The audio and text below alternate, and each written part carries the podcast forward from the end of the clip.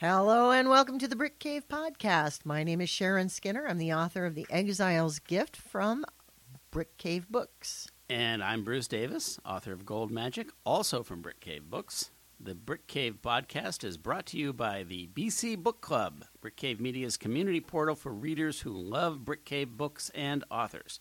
You can join today and be part of the Brick Cave story at bcbookclub.com. Thanks for saying that so well, Bruce.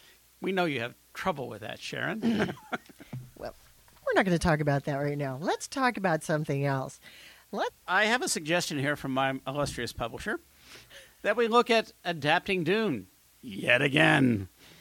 Um, well, I because gotta- I'm sure you have thoughts about this. Well, I got to be upfront. I am a huge Dune nerd. so I have read Herbert's book at least four times, maybe And- six. and it, I think six is about how many attempts it took before I could read it. See, I and then I got through it, and and and then I read all three of them, like the the first three. And I know there are more than that, but I read those three key books, and but it did. It took me like four or five tries, really. To I was like, oh, this is dense, yeah, but um, but it was I good when I, I, read I, it. I read Dune the first time. I think the year it won uh, the Hugo. So I was not that old at that time, and was blown away. And I read it again in college, and I've read it again within the last year or two. I've listened to an audiobook version two separate audiobook versions of it at least twice each. I've seen David Lynch's beautiful but misguided interpretation um, probably half a dozen times. We can talk about that because I think the first half of that movie is absolutely brilliant and the rest of it is a total mess. He needed to make it a six hour movie, not a Right. two and a well, half that's part of the problem. He, he didn't have the Um, time. I've seen the sci-fi pod, uh, not podcast, um, miniseries at least twice, and episodes more times than that, which I thought was a much better effort, much more true to the spirit of the book. Um, I liked what they did with Irulan and um, with um, because they made them into real characters. I had some exceptions with some of the acting, which I thought was very wooden. Some of the special effects, which I thought were totally cheesy. That's what you have to do with television. Um, but overall, if you're looking at the story, a much better effort than David Lynch. So I'd be fascinated to see what this current version turns out to be. And I will I will watch it whatever it is. Well, so I've got to ask because I'm I'm not that deep into Dune, yeah, clearly. Um, I did see the Lynch Mhm. version, and you're right; they didn't have enough time to really do it justice. I thought they did okay, considering as huge and vast as that world really is. I think they did a, a, a good job. But um, I got to ask: so is this this yet again remake that's coming out? Is this a uh, a feature length? What what are we what are we doing? As I understand it, it's a feature length movie, but I don't know. I really have not looked. I, I've been a bit busy in my day job of late and have not really had a chance to dive deep into even, you know, who's going to be in it and how they're going to do it. My assumption from what I've read is that this is going to be an attempt at a feature length movie, not a series or or a, you know, extended epic. Now, I could see them doing what Jackson did with Lord of the Rings and breaking it into three separate movies, and I think that actually would be advisable given the subject material. And there are, if you look, if you read the book, there are some natural breakpoints where you could do that very nicely, um, and and make three fairly complete movies that people would be interested in seeing. Uh, I'd like to see him do it that way, quite frankly, because that's the way I think you do this book justice. Now, there are a lot of people who will read that book. I, I know of a number of them, friends of mine, who read it and think it's just complete garbage. Um, some of them are, I want to say, um, ecological scientists who just find the whole premise to be outrageous and stupid. Um, My son is one of those people, but we won't go into that. Um, what fascinates me, and, and what I thought Lynch did so well in the very beginning of his version of Dune, was to capture this kind of very ancient and basically decadent society. Everything is over ornamented and, you know, plush and just, you know, so many layers of complexity, many of which are unnecessary. But that's part of that society, and that's what that's what he was able to capture in a very short period of time. It's what I really applauded about it. As I first started watching, was, oh, this is going to be great. This is going to be great. And then they got to the attack on the, um, you know, House Atreides uh, on Arrakis, and it all fell apart. It just went to hell at that point. But well, but again, you know, Herbert. I mean, it's so layered and so deep and so complex, and I think that and and that's why the front end is is so dense. It's it has to be because he's building that world. So that world building. Uh, and I just didn't have the patience for it because it was so complex. At the time uh, that I was reading, I was much younger.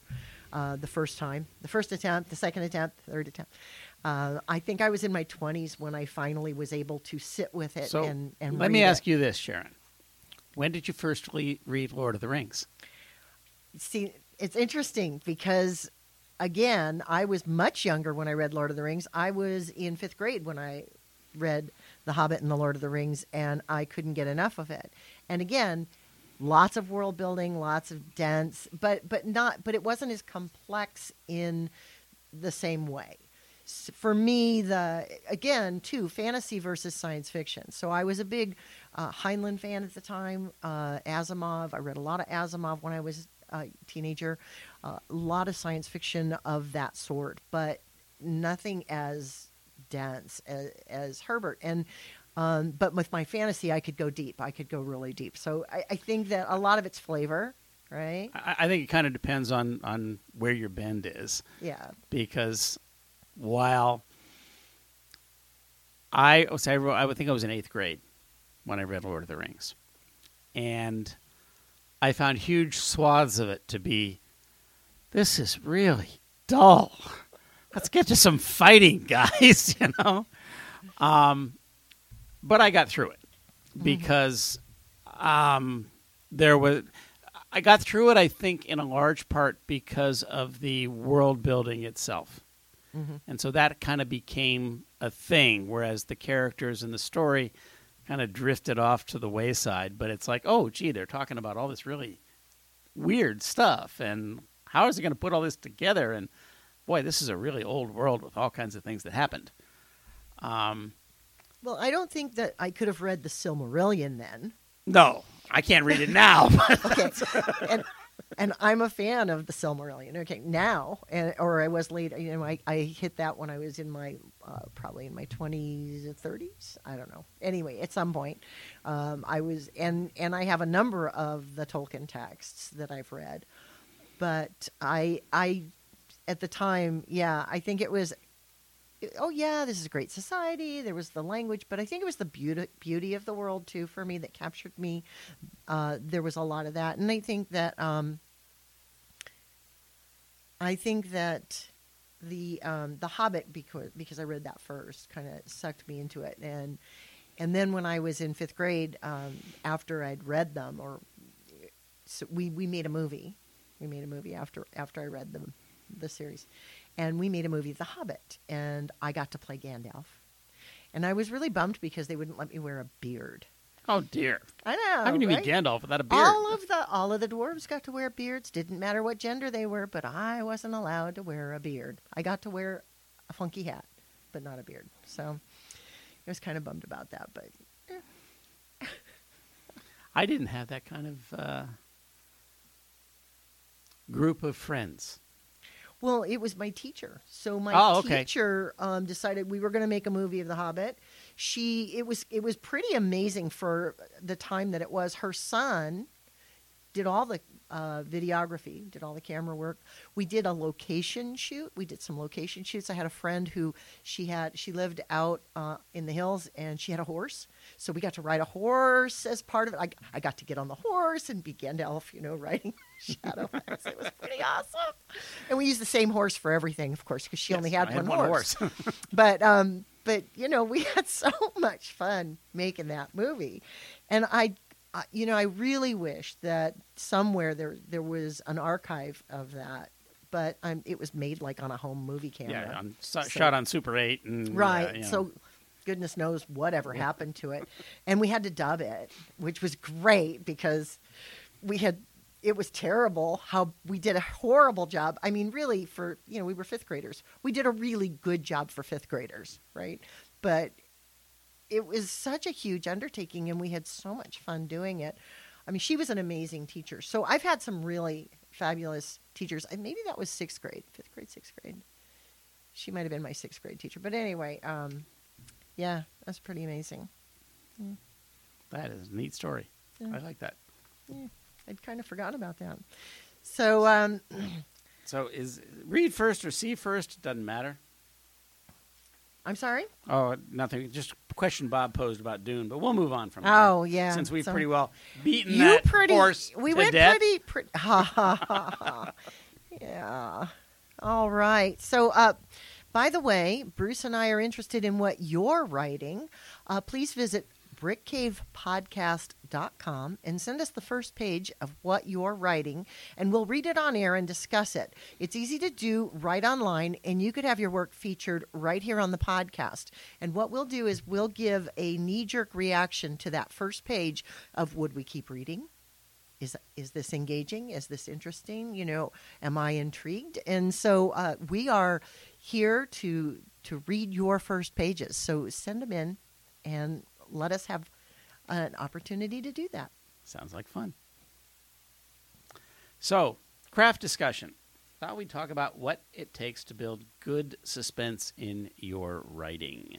hmm. Um, so, what is suspense? yeah so it well you know suspense in writing is dependent on the genre to some extent uh, how you approach it and how uh, you know how edge of the chair it really is. I mean, suspense in writing can be as little as putting a question, as easy as putting a question in the reader's mind early on and letting it hang there, and not necessarily answering it, but teasing at it throughout the work. So, um, yeah, you know, who done it? Of course, the big question is who done it, right? And so the suspense Right. is is that in a thriller, it's is the is he going to escape this time, or you know, will the world end, or you know, in the big big things like that. But the but suspense is actually, you know, can be very subtle.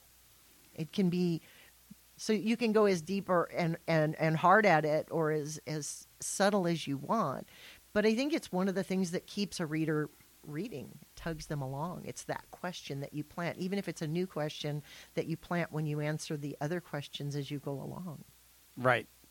Um, I tend to veer a lot into crime fiction just in my general reading. Um, and the writers that have most intrigued me with suspenseful things are not what what what many people would think. Um, I think who's really really good at subtle suspense uh, is Elmore Leonard. Simply by introducing a a character who doesn't seem to have anything at all to do with the situation, but he keeps popping up. It's like, why is this guy here? So not exactly like the Smoking Man, but kind of like the Smoking man. Kind of like Man. that, yeah. And, and and in a couple of his stories or, or his books, it's been, you know, the particularly when you read the Raylan Givens series, you've watched the show Justified. That's Raylan.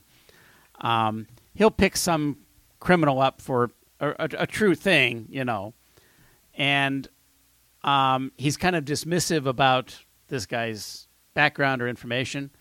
The guy keeps popping up in situations where he shouldn't be. And after about the third time, it's like, wait a minute, why is this guy here? um, and he's done that with several and and even though you recognize the device, the either the character he draws is so compelling, or the situations that this character is in are so improbable or outrageous that it draws you in. It pulls you into that story. It's like, I don't care who the bad guy is. I want to find out what's going on with this dude. So, and, and is that dude? That dude's never the bad guy. He's just like Well, a, it's uh, it depends. In a couple of stories, he's the key to finding the bad guy. You just don't find that out until you get into it. But but he doesn't. In a couple of other stories, he really has nothing to do with the main story. But his story, a as it unfolds, is interesting in and of itself. Interesting. Hmm.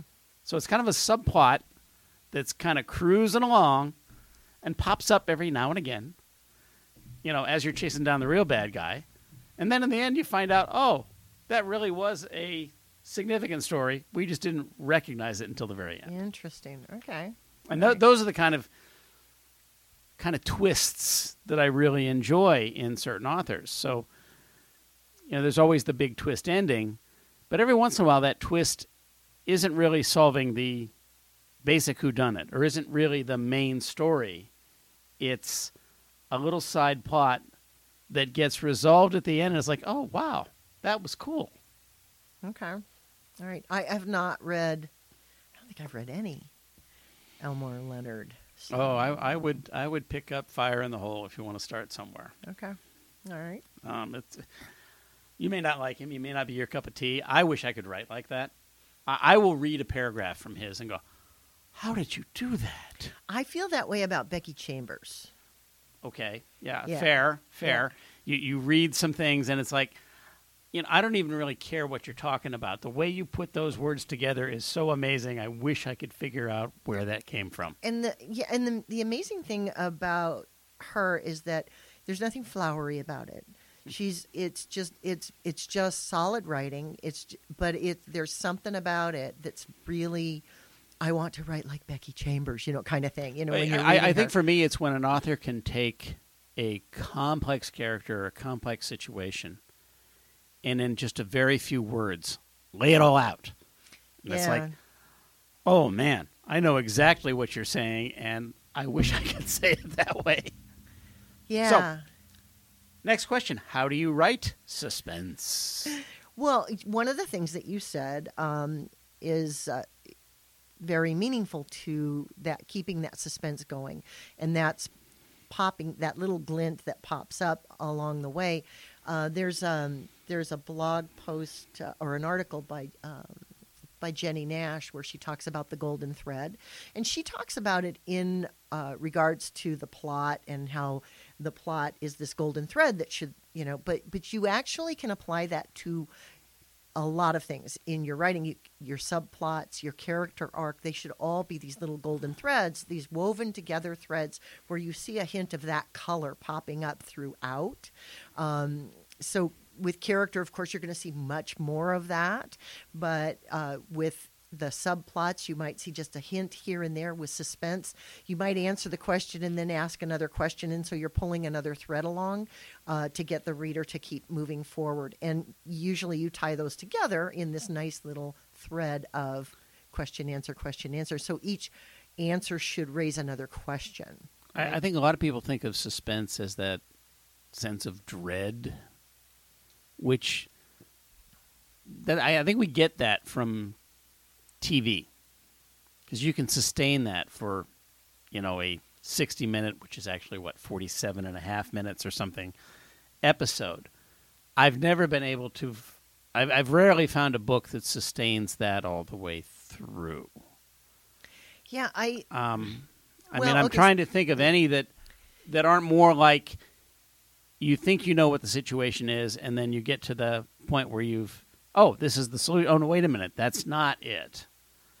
That's a different kind of suspense than that constant sense of dread Right. that something Well- is hanging over you. I think Stephen King does the it's hanging over you, it's it's growing, it's getting worse, it's getting worse kind of uh, dread that you're talking about. To me, that's not the same as for me, that's not the same as I'm people are gonna hate me for this. I don't like Stephen King's books because I feel like I've got this. My gut is starting to get tighter and tighter and tighter and tighter. I feel like I'm going up the world's tallest roller coaster for almost 90% of the book, and then the last 10% is that drop at the end, and that doesn't do anything for me. So, I, I agree. I, I'm not a big King fan. What I do like is both Stephen. I'll tell you who Stephen King does it well. Is just to take the mundane, the everyday, and imbue it with that sense of dread. yes. I, I think who did that better than anyone was Ray Bradbury. I love Bradbury. Well, everybody I'm loves Bradbury. Brad- but if you Bradbury fan. think about a lot of Bradbury's short stories, hmm um, one of my favorite Bradbury books of all times is Something Wicked This Way Comes, hmm where he takes just these absolute mundane, ordinary things, and all of a sudden they're imbued with this importance. hmm hmm And and creepiness. Yeah, of creepiness, but it's- but But but each of those little creepy things isn't creepy just for its own sake. It's Right. all part of this bigger building plot.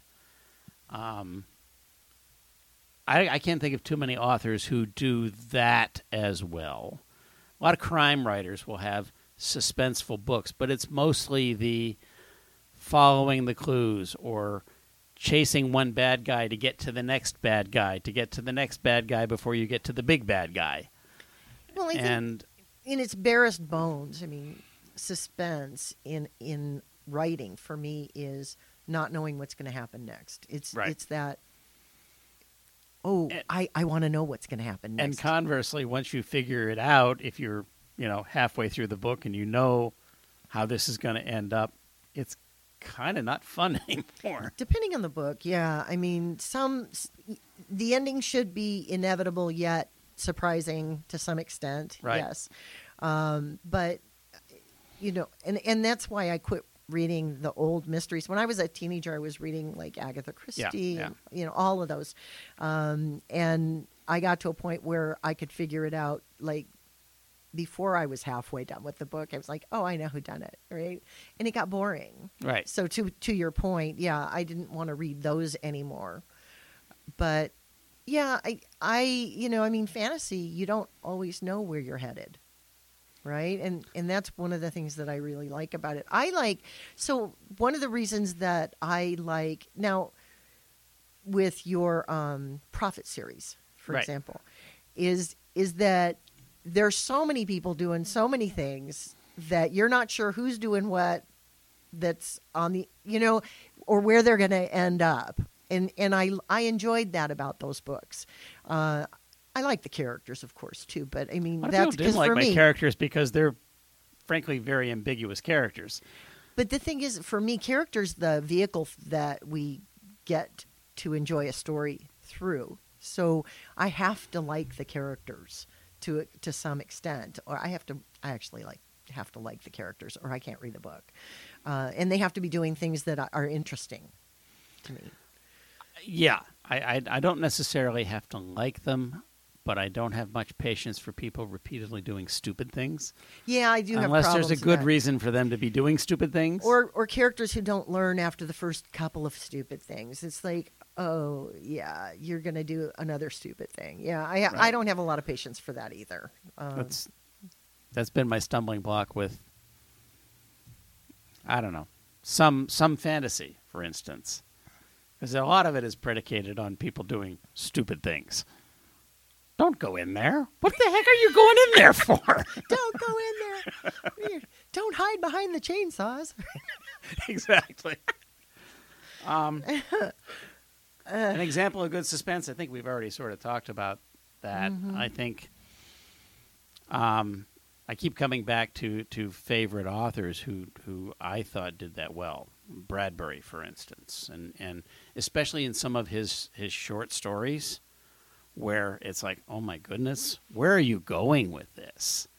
Yeah, I, I I agree. You know, like the is it is it the Martian Chronicles the Yeah. the the nursery Yes. No, no, that well, that's not. That's in.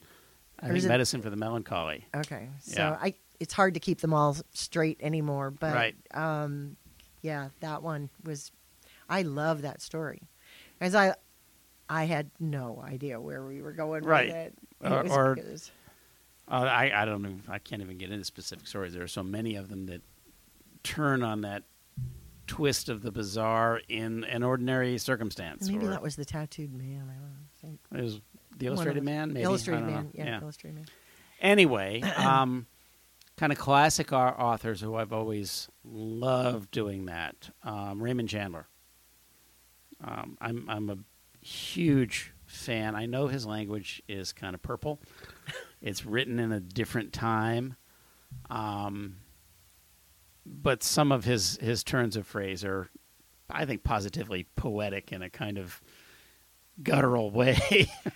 Yeah. but but yeah. what he does do well is this constant sense of surprise.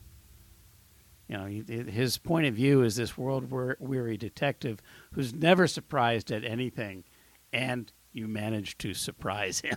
Right, right. Usually with some new level of depravity. But Uh, okay, so um, I don't know. That's about all I have for this week. Um, Bruce, you, you got anything else uh, you want to talk about before we um, specifically, no, other than I'd be interested in what people are doing with some of our enforced downtime. Mm, good. Uh, are you writing? Are you stewing? Are, you, writing? Uh, I don't have much downtime to be honest with you, Sharon. Oh, I'm- downtime. What's downtime for you? That's true. You are. Front, Um, if I'm if I'm down. I'm sleeping yeah, or drinking heavily. That's another highly thought of endeavor. right before you sleep. I assume. No, um, I am. I actually am writing or attempting to write. Uh, that's another subject, but that's worthy of a whole podcast. Okay, so next is time how we- does this kind of extraordinary circumstance infiltrate into your writing? I think that's a good topic for next time. So we should uh, put a pin in that. And um, you know, um, we want to make sure we want you to make sure to be reading and leaving reviews. Check out the Brick Cave website. Visit bcbookclub.com. There, I said it. And uh, And please order a copy of Sharon's book, The Exile's Gift, the third book in the Healer's trilogy, uh, where it all gets wrapped up. And you can also order a copy of Gold Magic by Bruce Davis, the second book in the Magic Law Fantasy series. Good series, folks. Also from brickcavemedia.com. The Brick Cave podcast is uh, copyright 2020, Brick Cave Media LLC, all rights reserved. For more information on Brick Cave Media, visit the organization's website at brickcavemedia.com. The Brick Cave membership community is called the BC Book Club, and you can join at bcbookclub.com. Engineered and any little editing to this podcast has been or will be or will ultimately be done by Bob Nelson. Thanks for listening. Thank you very much.